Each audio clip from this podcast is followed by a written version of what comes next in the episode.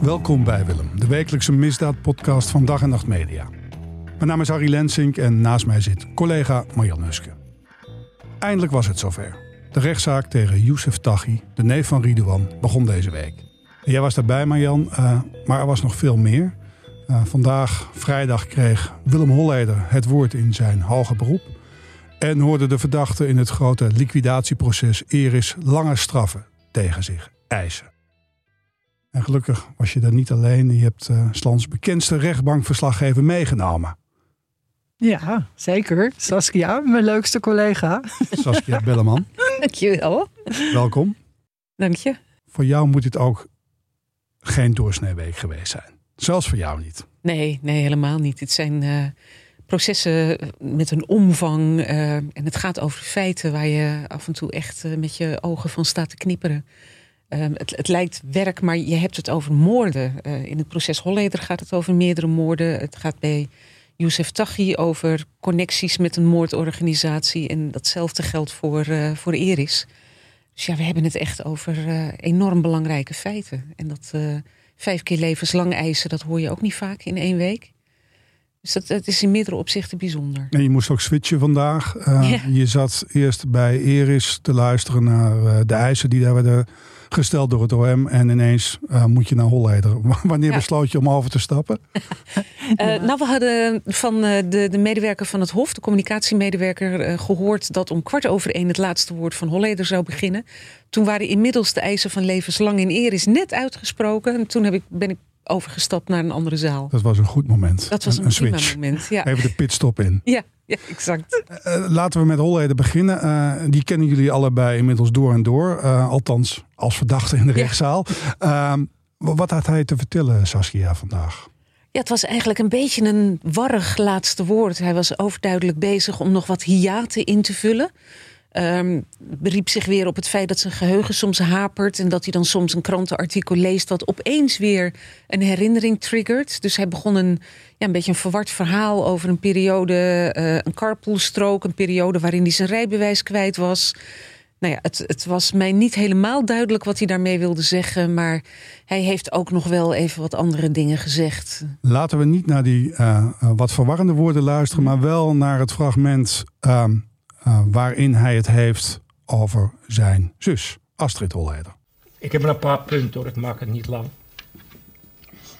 En ik ben dus ik ben daarvoor dankbaar dat u in ieder geval alles gelezen heeft. Nou, dan heb ik uh, ja, Astrid.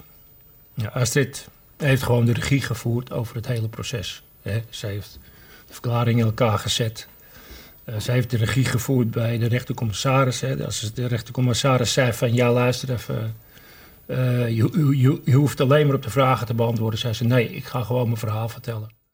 Nou, dat is uh, de bekende riedel van Willem. Ja. hij meent dat zijn zus Astrid de regie voerde. Hoe luisterde jij daarna, uh, Saskia? Ja, we hebben natuurlijk tijdens het proces, zowel bij de rechtbank als bij het Hof, uh, voortdurend die uithalen gehoord van, uh, van Willem Holleder. Met name in de richting van Astrid. Die ziet hij toch als de kwade genius. Die niet alleen invloed uitoefende op Sonja en alles wat Sonja zei, maar ook op zijn ex-vriendin Sandra. en die ook de rechtbank en het Openbaar Ministerie zou hebben geregisseerd, zegt hij. Um, ja, hij, hij um, denkt dat de, zijn zussen alleen maar uit zijn op geld en hem uit de weg willen ruimen, letterlijk. Uh, dus dat, uh, dat uh, was een bekend verhaal eigenlijk. Ja, maar Jan, daar hebben we het vaak over gehad hier. maar je hebt ook wel gezegd in, in eerdere afleveringen van deze podcast dat um, het hoge beroep toch wel wezenlijk anders is dan de, de zaak in eerste aanleg. Ja, absoluut. Is er, is er zeg maar in die, die rol van Astrid en wat Willem daar dan vandaag over heeft gezegd is daar in een hoger beroep nog een andere, uh, is dat nog in een ander licht komen te staan? Nou ja, het is sowieso, de behandeling is heel anders geweest. Ik bedoel, hier kon je echt niet zeggen dat Astrid de regie nam. Dit is een hof dat zich niet de regie uit handen laat nemen. En ook het Openbaar Ministerie niet echt de regie bij Astrid zou kunnen laten liggen. Nee, dat, dat, dat gevoel kreeg je misschien wel uh, bij die eerste, eerdere bij die rechtsgang. Eerder, bij die eerste, ah, bij die eerste Peter rechtszaak. de Vries ook een belangrijke rol speelde. speelde en daar de ja. emoties hoog door de zaal gierden. Dat, het kan haast niet dat die emoties geen invloed hebben gehad op misschien wel op eh, ja, hoe je tegen bepaalde zaken aankijkt in zo'n dossier. Hm. Maar bij het Hof worden de zaken veel klinischer aangepakt. En Willem begon ook zijn verhaal met, eh, met dank aan, eh, aan dit Hof, omdat hij eens wel zijn twijfels had gehad. Maar dit Hof kende het dossier eigenlijk beter dan hij zelf, want zij hadden alles gelezen. En zelfs, ze konden hem zelfs verrassen dat ze dingen lazen die hij zelf niet eens, die hem nog niet waren opgevallen. Dus hij heeft wel het gevoel dat er heel veel eh, gedaan is om, om te zoeken naar een soort van waarheid. Het enige is dat hij een van de AG's, eh, de aanklagers, wel een veeg uit de pan gaf, omdat hij had geprobeerd dus toch weer om getuigen te beïnvloeden. Hmm. Daar hebben we het ook vaak over gehad hier. Dus een, eh, een veeg uit de pan en een pluim op de hoed. Ja, Nee, maar en, en Zo, misschien. kennen, zo kennen, kennen we hem. Ja, nee, maar goed, het- het- dat hij misschien wat verwarrend overkwam, had natuurlijk ook te maken dat de hele ochtend, dat, toen Saskia zat te luisteren naar het Erus-verhaal, dat toch nog eh, het laatste, of de duplica was van eh, de advocaten van eh, Holleder. Waarin toch die, eh, ze zeiden wel, we willen niet wel eens niet te spelen, maar toch wel weer heel erg eh, aandrongen op van het feit kan je getuigen wel zien als een eh, deugdelijk bewijsmiddel? Hoe betrouwbaar is eh, de herinnering? En dat was dan ook eigenlijk de reden waar Holleder eigenlijk na zijn eigen verhaal van zijn verdediging op inhaakte. Dat is weer wel zo. Ja. En daarop werd ook gezegd van ja, we hebben eigenlijk helemaal geen deskundigen gehad die eh, wat kunnen uitleggen over die herinneringen. Of je inderdaad, want je hebt als er iets ergs gebeurd is of niet iets ergs, je hebt altijd beelden in je hoofd. Maar je kan bijna nooit helemaal zeker, na zes jaar, na tien jaar, de context weergeven. Je Lijkt kan mij- niet exact weergeven wat je gezegd hebt.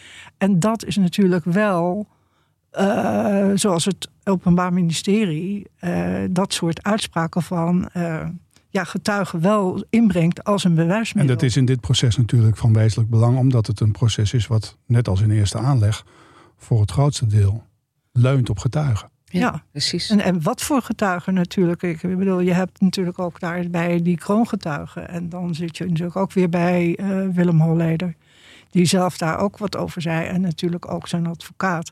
Eh, Ja, gaat- voordat je daarover begint, laten we Ja. daar even naar luisteren. Want het gaat om Fred Ros, een van de twee kroongetuigen, naast Peter Lacerpe. En daar had Willem ook wat over te zeggen. Ja, en dan wil ik het verder nog hebben over Fred Ros. Ik heb het al eerder gezegd. Eh, De geruchten gingen altijd al dat hij op de motor gereden heeft van, eh, die, bij de liquidatie van Cor. En ja, nou ja, hij heeft zelf gezegd dat hij op die motor gereden heeft. Nadat hij het die, dossier Viola had gelezen. Eh, Ik neem het zeker voor het onzeker, misschien zit mijn DNA erop. Er is ook allemaal nazoeking gedaan. Van, waar, hij heeft gezegd dat hij het ergens neergezet heeft. Dat blijkt ook allemaal niet te kloppen, noemen we het op. Maar in ieder geval, hij heeft op die motor gezeten.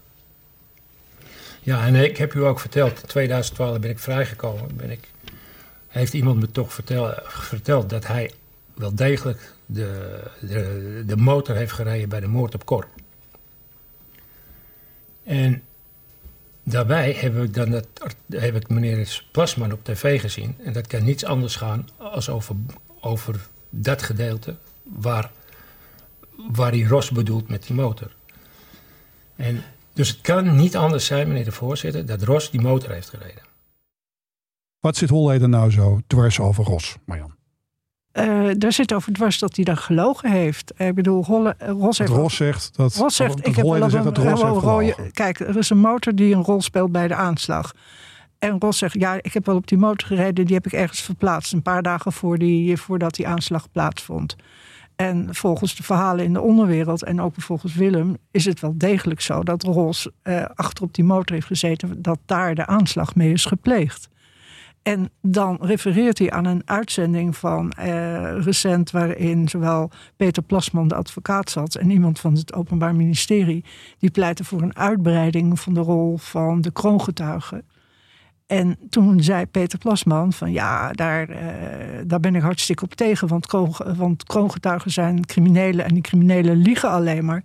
Ik heb dat zelf meegemaakt Met Fred Ros. m- met Nee, Dat zegt hij niet. Dat zegt hij Maar- niet. In die uitzending laat hij in het midden. Want hij kan dat niet- natuurlijk nooit zeggen. Want een advocaat kan niet klappen uit het gesprek... wat hij met zijn cliënt met het Openbaar Ministerie voerde. Maar goed, kijk, Het was overduidelijk dat hij Ros bedoelde. dat zou kunnen.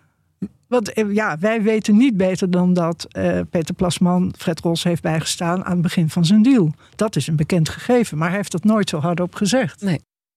Hoe heb jij daar naar eh, geluisterd, Saskia? Naar, eh, naar het verhaal van, van Holleder over eh, deze kroongetuige? Nou ja, ik snap wel dat, dat Holleder zegt van... ik wil gewoon dat die geheimhouding van Peter Plasman van tafel gaat... en dat hij vertelt wat hij, wat hij weet.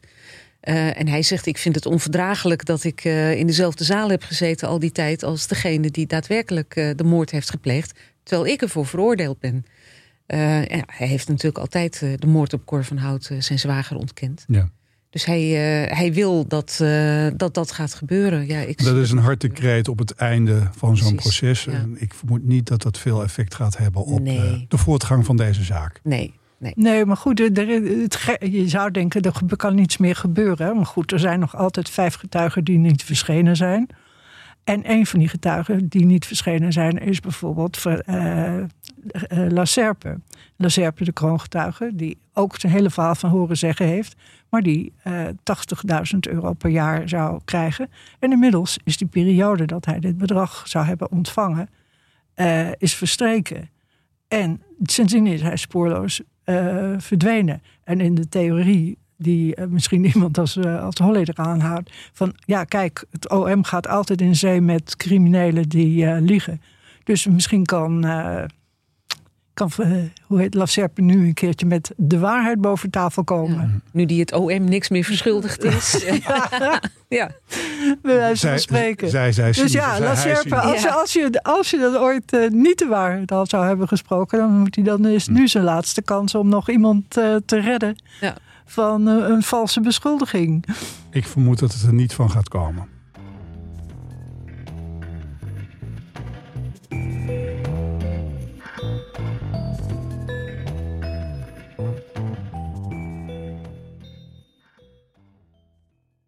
Dan was er Eris, eh, het proces tegen Delano R., eh, die we kennen als Kilo. en natuurlijk tegen zijn medeverdachten, waaronder veel leden van motorclub Calowago. Eh, daar zijn vandaag fikse straffen eh, geëist. Dat was geen verrassing. Ehm, nou, het gaat ook om vijf liquidaties, eh, geloof ik, vier voorbereidingen en zeven slachtoffers die op een wachtlijst stonden. Ja. Ehm, wat waren volgens het OM gepaste straffen, Saskia? Er is tegen vijf verdachten, onder wie Delano R., levenslang geëist. En tegen de andere verdachten, er is een duidelijk onderscheid gemaakt tussen de opdrachtgevers en de uitvoerders. Tegen de uitvoerders eh, zijn straffen geëist tussen de 20 en de 30 jaar. Eh, dus ja, pittige straffen. Met name vijf keer levenslang. Dat, eh, dat gebeurt niet zo heel vaak. Ik meen dat in Passage destijds zes keer levenslang is geëist. Maar het is niet allemaal levenslang geworden Vier toen. keer levenslang toen opgelegd. Ja, en hoe dat bij Eris gaat, moeten we nog even afwachten. Dat wou ik zeggen, want het verbaasde mij. Ik zit niet zo goed in de zaak, maar dat Craig R. levenslang tegen zich hoort eisen. En ik meen mij te herinneren dat die toch vooral een faciliterende rol zou hebben gehad. Maar misschien vergis ik me daarin. Nou ja, volgens Nou, het OM was hij echt de rechterhand van Delano R. en zijn vertrouwenspersoon. En ja, zijn strafblad werd ook meegenomen. Er werd ook gekeken naar zijn verleden. Hij heeft in totaal al 30 jaar van zijn leven achter de tralies doorgebracht. En eh, hij moet nog naar Antwerpen, waar mogelijk ook nog weer vier jaar hem te wachten zou staan voor een kookhandel. En dat wordt allemaal in die eis verdisconteerd. Dat nemen ze Het is er meer zoiets mee. van, deze man is eh, niet meer te redden, dus eh, laten we hem stoppen. Maar ja, goed, aan de andere kant, als je de afgelopen weken al die verhalen aanhoort...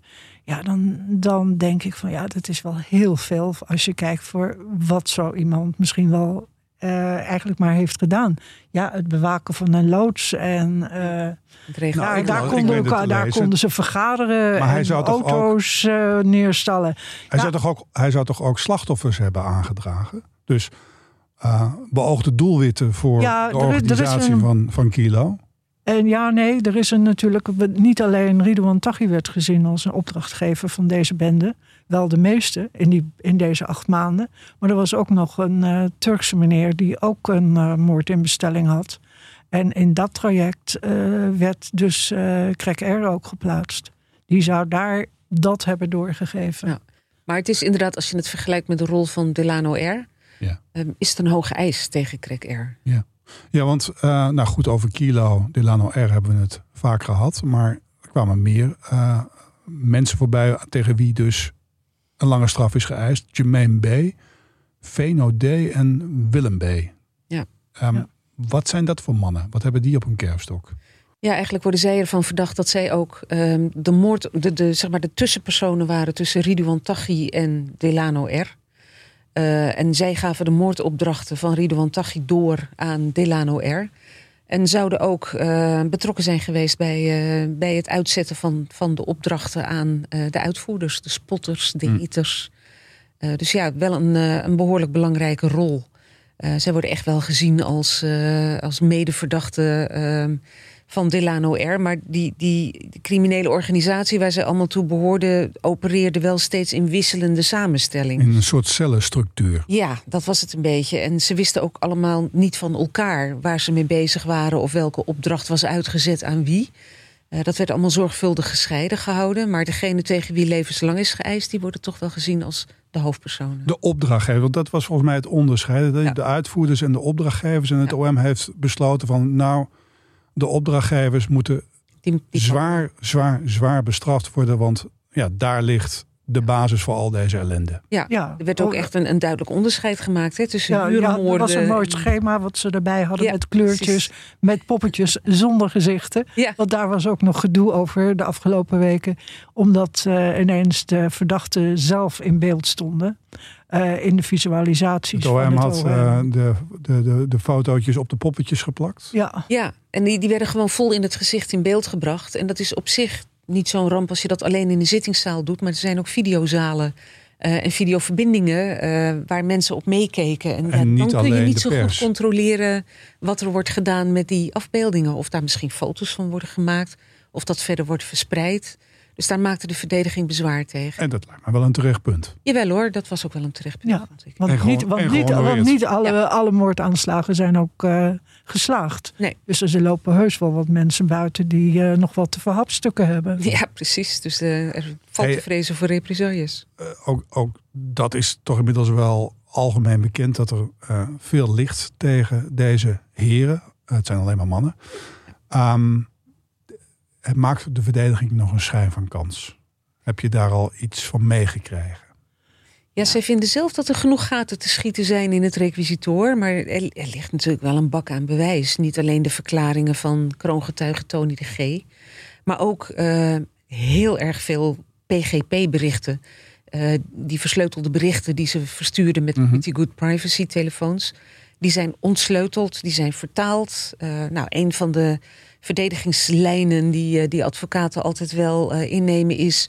eh, The Wizard of Sea Murder is niet mijn cliënt. Hè, want ze praten natuurlijk nooit gewoon met, met de namen die mensen zelf hebben, maar in bijnamen. Ehm, sommige hoofdpersonen hebben meerdere bijnamen. Nou, het OM heeft geprobeerd om die bijnamen aan de verschillende verdachten te koppelen. Nou, dat is altijd wel een punt waar de verdediging op inzoomt. Die zullen altijd zeggen van nee, dat, dat is mijn cliënt niet. En aan de andere kant zullen ze het ook altijd gaan hebben over eh, de rechtmatigheid van eh, het verkrijgen van die PGP-berichten. Ja. Als blijkt dat die op een onrechtmatige manier verkregen zijn, dan mogen ze niet worden gebruikt voor het bewijs. En dan ontvalt er wel een heel groot deel van de basis aan, eh, aan de eisen. Dat gaan we ongetwijfeld allemaal horen. Ja. Maar of dat eh, in vruchtbare aarde gaat vallen bij Nou ja, de er was- rechtbank. eh, Maar er was nog iets, want dat, dat speelde iets op het allerlaatste moment en zo van. Er zijn ook moorden die in andere strafzaken schijnen voor te komen. En die dan in deze zaak ook zijn. Dus dat zie je wel vaker de laatste tijd. Dat over eenzelfde eh, delict in meerdere zaken ineens op de agenda staat. En daar denk ik dat ook nog wel een punt van gemaakt wordt. je bedoelt ja. dat iemand niet in twee zaken. Of, of dat een moord niet in, Ja, op twee ja. verschillende plekken. Of door twee verschillende Behandeld kan groepen worden. gedaan kan Nee. worden. Hm. Nou ja, op zich is het natuurlijk bij Passage ook op twee verschillende momenten gebeurd. Want Holleder stond in Passage niet terecht. Nee. Eh, maar later apart. En dat Ja. ging natuurlijk wel voor een groot deel over dezelfde moorden als die zijn gepleegd. eh, of waar Passage over ging. Eh, dus dat, dat gebeurt wel vaker. Maar dit, daar gaan ze ongetwijfeld ook wel een punt van maken. Ja. Ongeacht wat de advocatuur gaat doen. Jij twitterde vandaag, Saskia, dat je vond dat Eres zo goed georganiseerd is. En dat het werk voor journalisten een stuk uh, gemakkelijker geworden is uh, bij dit soort processen. Wat nou, bedoelde je dit daarmee? proces hoor, niet dit soort Ah, proces. oké. Het is echt Specifiek alleen, dit proces. Ja. Dus Zeker Eres, dat is inderdaad, eh, inderdaad Maar vanwaar dat dus een service, service voor de media Ja. was dit. Nou, wat bijvoorbeeld één punt was dat wij het requisitoor gewoon meteen aan het begin uitgereikt kregen. Dus je kon eigenlijk meteen Je naar kon huis. meelezen. Nou, dat niet. Want je, ze wijken er natuurlijk altijd wel een beetje Hm. vanaf. Dus je moet wel luisteren naar de gesproken tekst. Maar je- je kunt, als het zo snel gaat... Het is natuurlijk een monoloog. Als het, eh, als het Openbaar Ministerie aan het woord is... dat gaat ongelooflijk snel. En soms mis je gewoon wel eens even iets. En dan is het verdomd fijn dat je dat nog eventjes kunt terughalen. Kijken van, wat hebben ze nou precies gezegd? En als je dat bij de hand hebt, dan kun je dat gewoon zien. Je kon niet eh, copy-pasten naar je Twitter-account. Nee, dat heb ik niet gedaan. Nee, want we kregen het gewoon op papier, niet Hmm. digitaal. Maar nee, het was wel. eh, ik, ik vond dat in ieder geval, en zeker als je twee processen eh, moet combineren, is dat wel heel erg fijn. Je kon En ja, het hele proces verliep ook veel rustiger. Er is veel minder ophef geweest dan bij Marengo. Eh, dat is op zich natuurlijk niet zo gek, want eh, in de omgeving van kroongetuige Nabil B. zijn drie moorden gepleegd op zijn broer, zijn advocaat en zijn vertrouwenspersoon. Ja, dat is Tony de G, de kroongetuige in eer, is niet overkomen. En dat scheelt natuurlijk aanzienlijk. Nee, maar ook de houding van die kro- troongetuige Tony de G is een totaal andere dan die van Nabil B. Ik bedoel, daar zit iemand die eh, niet altijd alles even zeker weet, dat ook zegt, zich eh, ook spijt heeft. En ook iemand zegt van, ja, voor de, toen hij met die moorden begon, dat hij het gevoel had van, ja, ik word erin gezogen, ik kan er niet uit. Ik moet wel wat doen, maar hij heeft toch ook geprobeerd om eh, de opdrachten niet uit te voeren. Ja. En dat is natuurlijk totaal iets anders dan eh, bij Nabil. Tony Maar, de ja, maar vertelde ook zo duidelijk toen ja. hij de eerste moordopdracht kreeg... dat hij nog had geprobeerd om die te saboteren. Hij heeft toen Ja. de politie gebeld. Ja. Eh, ja, en toen zag het op een gegeven moment blauw van de, van de politie... eh, bij het station waar ze de moord wilden plegen. En hebben ze er maar vanaf gezien. Later is hij alsnog gepleegd. En de tweede keer, toen hij de tweede moordopdracht kreeg... toen is hij gewoon gevlucht naar het buitenland... om, eh, om dat maar niet te hoeven doen. Ja. Een brave borst. Nou, dat Nou, wil ik niet beweren, maar... Nee, zo, zo, zo Nee. weet ik het ook niet. Maar het is wel opvallend, want hij komt natuurlijk uit een campusmilieu. En nou ja, het, dat is een milieu wat erom bekend staat dat je toch niet snel naar de politie gaat. En dat je ook helemaal niet snel eh, eh, opening van zaken geeft of Ja. eh, namen noemt. Dus het is, ja, het is op, op- het is een hele opmerkelijke kroongetuige. Ja, en weet je, bij dit proces, misschien, het zijn de kleine dingen. Bij dit proces begint 's ochtends opgewekt. Daar zit een voorzitter van het Hof, die gaat iedereen langs en persoonlijk verwelkomt ze iemand. Ja. Dat, dat is zoiets anders dan normaal gesproken. Het straalt ook rust uit. De rechtbank heeft het echt goed ehm, zeg maar in, in, de, in de klauwen. Ze, ze, ze aarzelen niet, ze stotteren niet. Ze Ehm, kennen het dossier. ze kennen het dossier, ze weten precies waar ze het over hebben. En, en dat brengt een bepaalde rust in de zaal. En je merkt dat dat ook overslaat op de verdediging. Eh, waar je merkt dat het bij Marengo echt van incident naar incident hobbelt. eh, doet zich dat bij Eris gewoon helemaal niet voor.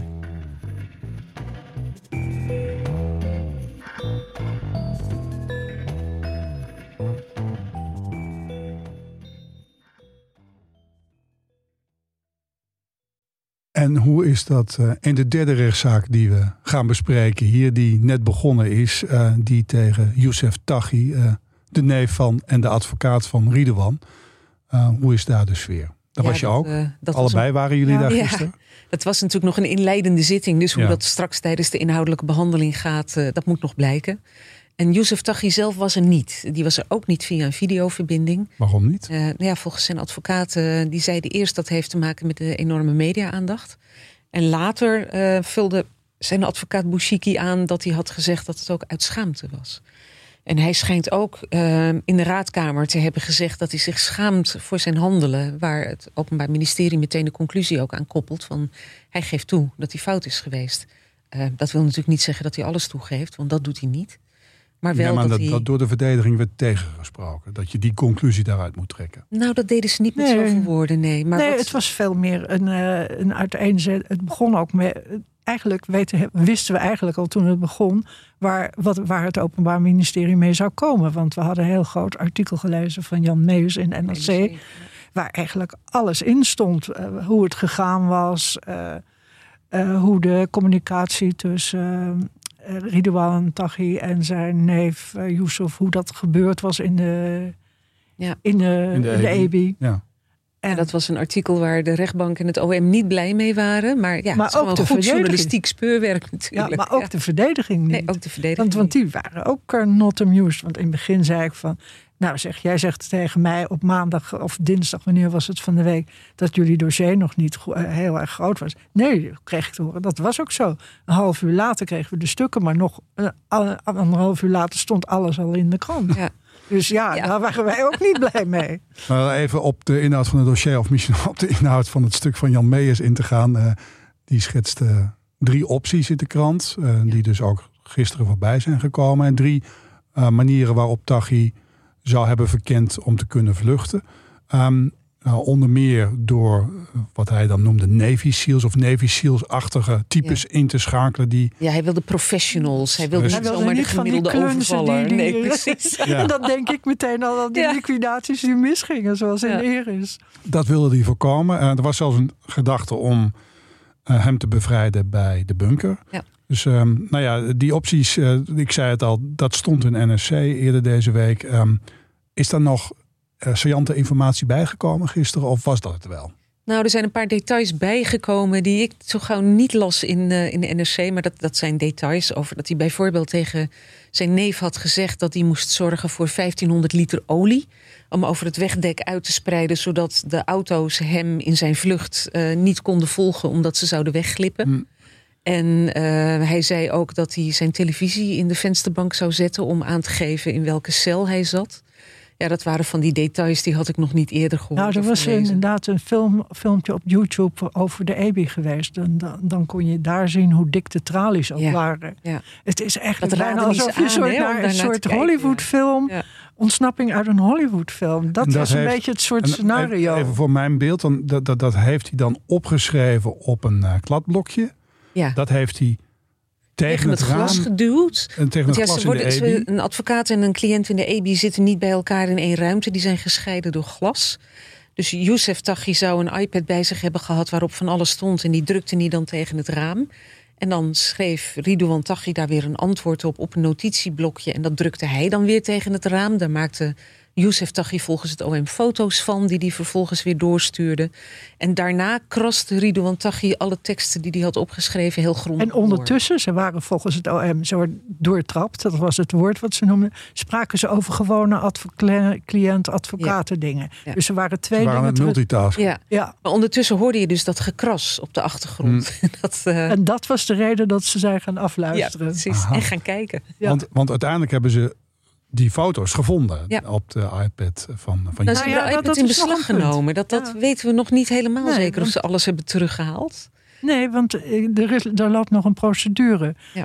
Eh, kijk, een advocaat, daar op een advocatenkantoor liggen meerdere cliëntendossiers. En als daar een huiszoeking is, dan kan er best materiaal bij zitten wat niet gebruikt mag worden. Nee. En eh, in ieder geval is daar een procedure en die loopt toch tot eh incassatie. En die cassatieuitspraak is er nog steeds niet. Nee. Dus het OM weet niet of al die in beslag genomen stukken wel gebruikt mogen worden. En zijn, zijn advocaten zeiden op een gegeven moment van nou als Youssef Taghi nou uit voorlopige hechtenis wordt geschorst en op een normale manier even al zijn dossiers kan overdragen aan een collega, dan beloven wij dat hij zal meewerken aan. Maar goed, dat is niet gebeurd. De rechtbank heeft besloten om hem toch eh, achter de tralies te houden, omdat er gevaar voor herhaling is, vluchtgevaar, nou nog zo het een en Hmm. ander, waardoor hij, eh, waardoor men het niet vertrouwd vond om hem al vrij te laten. Maar dat is natuurlijk een dingetje, het verschoningsrecht. Ik Ja. bedoel, zelf zegt hij, ik, ja, ik beroep me op mijn verschoningsrecht.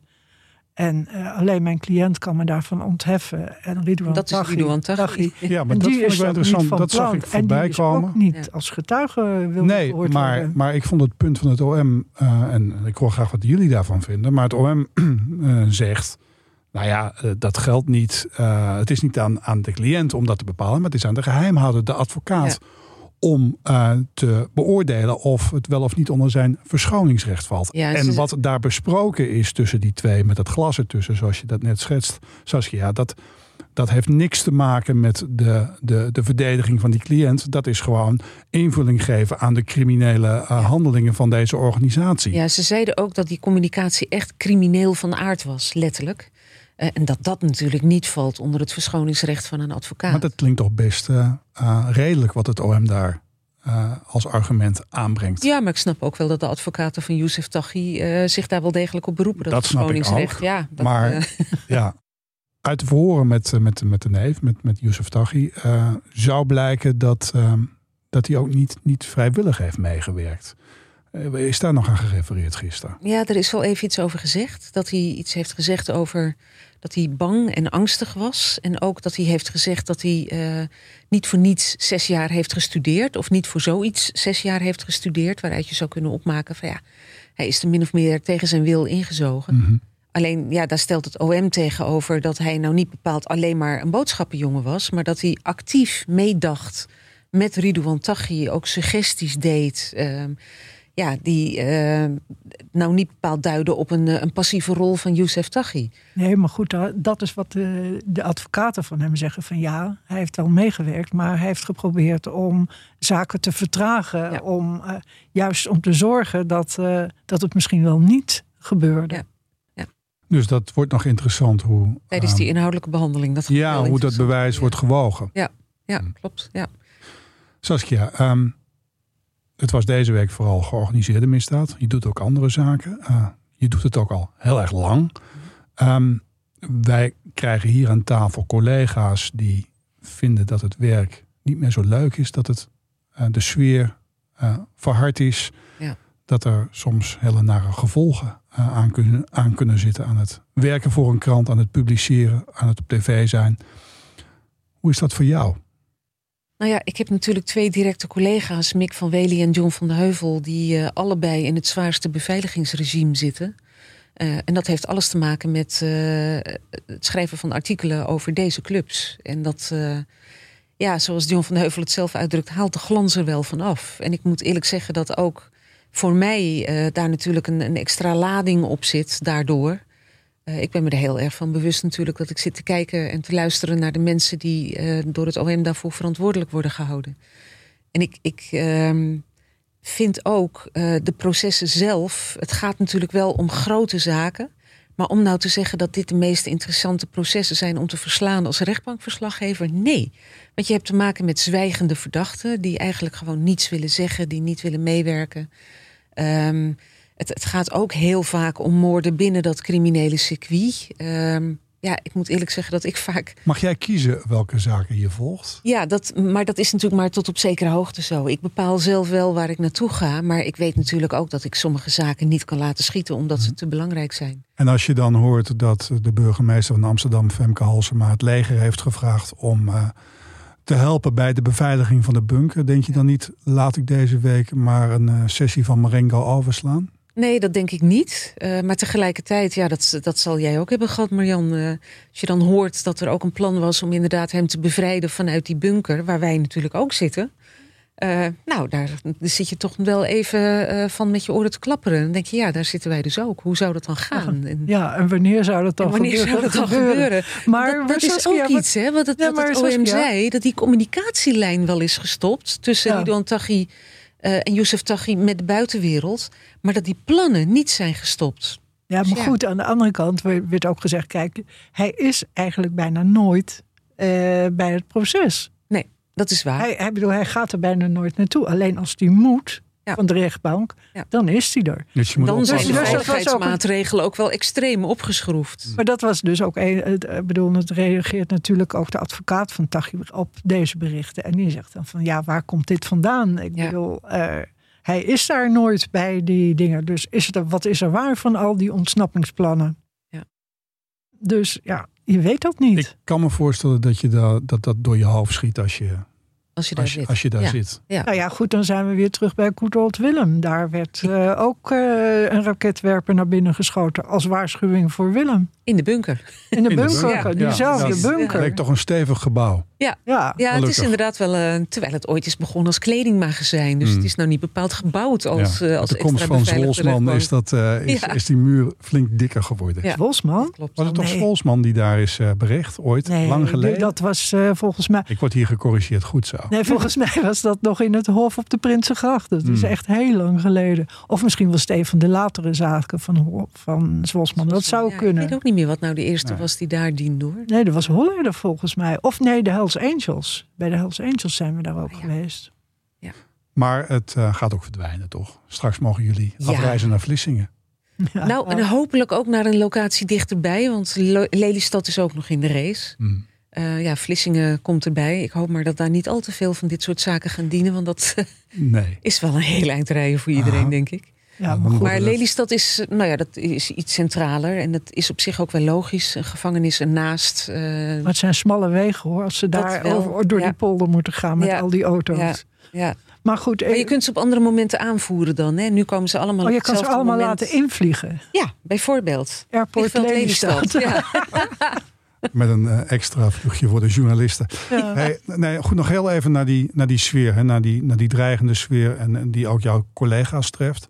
We hebben daar Mick ook al over gesproken, Mick van Wely hier in de podcast. En ehm, die gaf ook wel toe dat, ehm, nou ja, dat er ook wel een beetje een gun-ho sfeer heerst in die misdaadjournalistiek. Een beetje macho sfeer. Eh, je wilt toch als eerste je verhaal brengen. Ja. Eh, scoren, het eerste, als eerste dat uit het strafdossier putten of nog daarvoor het liefst. Dat brengt ook wel met zich mee dat, nou ja, dat daar door de onderwereld eh, met argusogen naar wordt gekeken. En, en dat Ja. kan blijkbaar ook represailles hebben. Eh, hoe, Ja. zie je, hoe, vind jij, hoe, vind, hoe vind jij die setting van de, de misdaadjournalistiek? Nou ja, En hoor je daarbij? ik, eh, nee, ik ben een rechtbankverslaggever. Dus je zou De kunnen enige zeggen... en echte. nou, dat nog ook weer niet. Maar misdaadverslaggevers die zitten natuurlijk in het voortraject. Die onthullen zaken die criminelen liever nog eventjes niet aan de buitenwereld willen onthullen. Of überhaupt niet. Eh, en ik kom pas in beeld op het moment dat, eh, dat de rechtszaak dient. En eh, ja, ik hoop altijd maar dat ook die criminelen dat onderscheid maken. Maar dat weet je natuurlijk nooit helemaal zeker. En het zijn wel mijn directe collega's. En ik, ik zie wel de druk waaronder mijn collega's staan. Die, die is immens. Eh, en ik zie ook dat ze eigenlijk niet nadenken over, hè, als ze een verhaal publiceren over hun eigen veiligheid. Ze zijn gewoon met journalistiek werk bezig. Maar het heeft wel consequenties voor hun veiligheid. En daar Hmm. raken ze wel, ja, ze worden steeds meer met hun neus op de feiten gedrukt. En dat is wel anders geworden. Maakt ze dat voorzichtiger ook? Ik, ik zie niet dat ze zich, eh, dat ze zich laten inperken. Ehm, ze gaan Nee. gewoon door met hun werk. Het is eh, als criminelen ooit zouden denken dat het ze helpt om eh, misdaadjournalisten maar niet meer te laten schrijven over waar ze mee bezig zijn, dan komen ze bedrogen uit. Ehm, maar ja, het, het wordt er niet veiliger op en niet vrolijker op. Maar goed, jij zelf hebt, hebt ook eh, last van mensen die geen vriendelijke taal tegen je uiten. Nee, het zijn Want- vooral scheldpartijen die ik over me heen krijg. Ja, de boodschappen van het, eh, van het nieuws, denk ik wel eens. Dat eh, Ja. onderscheid maken mensen niet meer. Of ik nou verslag doe van of zelf een opvatting verkondig. eh, ik krijg echt de meest vreselijke teksten naar mijn hoofd. Vroeger of later wordt ook altijd de oorlog erbij gehaald. Dan ben ik een NSB-kut of een, en ik ben een zeikwijf. En ik, nou, ik ben van alles. Ik krijg van alles over me heen. Mensen hebben toch geholpen om, om, te, om de toon te matigen? Want dat heb je geprobeerd in december, hè? Ja, ja, ik heb daar toch wel aandacht voor gevraagd. En, eh, en ook verteld ja, hoe bezopen dat eigenlijk is. Dat mensen kennelijk het idee hebben dat ze onder het mom van vrijheid van meningsuiting mensen mogen beledigen, bedreigen, vernederen. Ehm, ze- het zijn dingen die ze zeggen waarvan ik wel eens denk. Ik vraag het ze ook wel eens. Hè, van goh, Ja. als ik dat nou tegen u zou zeggen, hoe zou u dat vinden? Of als ik dat tegen uw vrouw zou zeggen, hoe zou u dat vinden? Nou, meestal vallen ze dan stil, dan zeggen ze niks meer.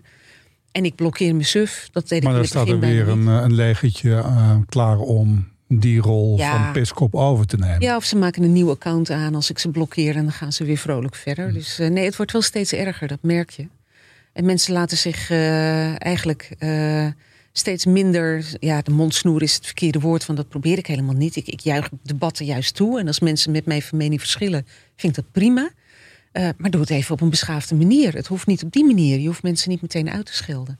En het is niet zo dat ik alleen word uitgescholden hoor. Ze schelden elkaar dan ook uit. Hè, in discussies die dan volgen op tweets die ik, eh, die ik post. En dat laat je dan lekker. eh, Nou nee, ik, uh, ik, uh, met name als het bijvoorbeeld gaat om zaken waarin advocaten zwaar onder vuur liggen. Dat, dat zag je bijvoorbeeld bij de zaak Nicky Verstappen. Uh, waar Roethof, Gerald Roethof de verdachte bij staat. Nou, die krijgt wat over zich heen. En meestal zeg ik dan aan het begin van mijn Twitter-verslag al van voor mensen die eigenlijk van plan zijn om, om hun onderbuik even te laten spreken laat dat, want ik ga jullie meteen blokkeren. En als ik dat doe, merk ik wel dat het minder wordt. Maar het is nooit helemaal weg. Nee, want goed, het lijkt mij best ingewikkeld hè, eh, om dat te modereren. Dat je, je, moet, je doet verslag van, van een zaak, je wilt dat zo volledig mogelijk doen. Ja. En ik zie je ondertussen toch nog ook reageren op, uh, op mensen uh, die inhoudelijke vragen hebben. Of op onverlaten die beginnen te schelden. Ja. Um, hoe doe je dat in godsnaam in je hoofd? nou, ik wacht natuurlijk ook altijd wel even een moment af in de zaak waarop dat kan. Uh, als het heel druk is en ik ben gewoon bezig verslag te doen, dan let ik even niet op die reacties. Maar er zijn in rechtszaken altijd wel momenten dat het even, hè, dan zitten ze een beetje te steggelen over procedures, of er worden even wat stukken besproken, of een tolk moet even iets vertalen. En dan kijk ik eventjes naar de reacties, voor zover mogelijk. Want soms zijn het er zo verschrikkelijk veel dat ik dat echt niet allemaal kan zien. Mm. Maar ik wil wel graag mensen die inhoudelijke vragen stellen uh, een antwoord geven. Dat, dat vind ik ook belangrijk. Uh, en ik, ik vind ook dat ik af en toe wat moet zeggen van die mensen die zich helemaal laten gaan met schelden en, en dreigen en zo. Omdat ik, ja, daar misbruiken ze eigenlijk mijn platform voor. Door dat onder mijn tweets te hangen. Dus dat betekent dat mijn volgers daar ook mee lastig gevallen worden. Dus ik vind toch dat ik daar wat van moet zeggen. Ja, ik ben een beetje een zendeling wat dat betreft, denk ik. Maar uh, het, het, helpt niet echt, denk ik. Aan de andere kant denk ik, nou ja, als ze drie zich er iets van aantrekken per dag, dan zijn het er toch weer drie minder. Dat uh, drie zieltjes voor de zendeling. Precies. Je bent voorlopig nog niet uh, weg uit de rechtbank. Het heeft uh, voor nee. jou nog niet aanleiding gegeven om Twitter aan de wilgen te hangen. Nee, er zijn wel eens dagen dat ik denk, waarom doe ik dit eigenlijk? En dat ik het echt s'avonds helemaal zat ben. Maar dan klap ik ook mijn laptop dicht en doe ik even niks. Gewoon... Je hebt nooit spijt gehad dat je begonnen bent? Nee, nee, dat toch niet. Want ik vind het ook wel weer leuk om te zien dat mensen ook oprecht geïnteresseerd zijn. En ook gewoon vragen stellen van, hé, hoe zit dat dan? Hoe werkt dat? Uh, en je merkt dat er gewoon heel veel misverstanden zijn over hoe de rechtsstaat in elkaar steekt. Hoe rechtspraak in zijn werk gaat in Nederland. En ja, dat beeld dat mensen hebben is toch vaak gebaseerd op Amerikaanse series. Maar niet op de praktijk. En ja, dat vind ik ook een functie van een journalist. Dat je uitlegt hoe het echt werkt. En dat probeer ik toch te doen door rechtstreeks verslag te geven over zaken, probeer ik een beetje duidelijk te maken van dit is het systeem, zo werkt het, dit is vreemd of dit is gebruikelijk. Of, hè, dat, dat mensen wat beter begrijpen hoe, hoe dat werkt. En daar zijn je bijna 130.000 volgers dankbaar voor. De meeste hoop ik wel. Ja, je zou af en toe wel eens een beetje het gevoel krijgen dat vooral de schelders in de meerderheid zijn. Maar dat is gelukkig niet zo. Want ik heb wel uh, op die, op die, uh, die talkshow waarin ik daar aandacht voor vroeg, wel veel reacties gehad van mensen. En ik, ik heb daar ook over getwitterd. Heel veel reacties gehad van mensen die allemaal zeiden van nou nee, uh, trek je er niks van aan. We waarderen het enorm en we lezen het graag. Maar dat zijn de mensen die zich wat minder luidruchtig roeren. En daar doe je het toch voor. Dat schijnt vaker te gebeuren ja. uh, op social media. Ja. Hey Saskia, uh, wij blijven je volgen. Dank je wel voor je, voor je, voor je verhaal. Ja. Marjan, voordat we er een punt achter zetten wij kregen nog een berichtje van Tom Meerbeek, uh, misdaadverslaggever van TV Oost. Hij was een tijdje geleden bij ons te gast en vertelde toen onder meer over een van de oprichters van Satudara in Oost-Nederland. Wat is daar aan de hand? Ja, ik geloof dat een van die oprichters van Satudara het niet helemaal eens was met Tom. En dacht dat Tom dat allemaal uit zijn eigen duim uh, verzon. Maar hij, hij was met ons in gesprek over een rechtszaak en had processen verbaal gelezen en dossierstukken. En daarover vertelde hij eigenlijk. Hij had gezegd dat deze man een van de oprichters zou zijn van de Tattoo Killers. Wat was precies het verhaal wat Tom je toen vertelde? Ja, kijk, Harry, die man was een beetje boos op Tom, geloof ik. Eh, omdat hij in de Willem gezegd zou hebben dat hij eh, de leider van uh, deze motorclub had ontmaskerd als leider van de Tattoo Killers Oost. En eh, die man ontkent dat.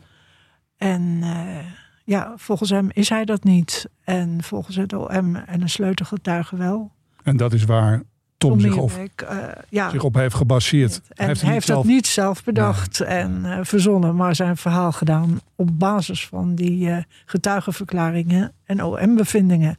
Maar ja, goed, dat kan natuurlijk eh, bij een rechtszaak. eh, kan het op het eind natuurlijk wel allemaal heel, heel anders in elkaar zitten. Maar in ieder geval, Tom is er wat dat betreft niets te verwijten. Tom was eh, slechts de boodschapper. Waarvan akte. En die Ah. worden soms even om de oren geslagen. Dat kan gebeuren. Dat was het voor deze keer. Ehm, wij zijn de volgende week weer. Ondertussen kunt u ons volgen via uw favoriete luisterdienst. En hebt u vragen? Laat het ons weten. Ik ben Ed Harry Lensink op Twitter. Marjan is Ed Huske. En gewoon ouderwets mailen mag ook naar vragen@dewillempodcast.nl. Dank voor het luisteren en graag tot volgende week.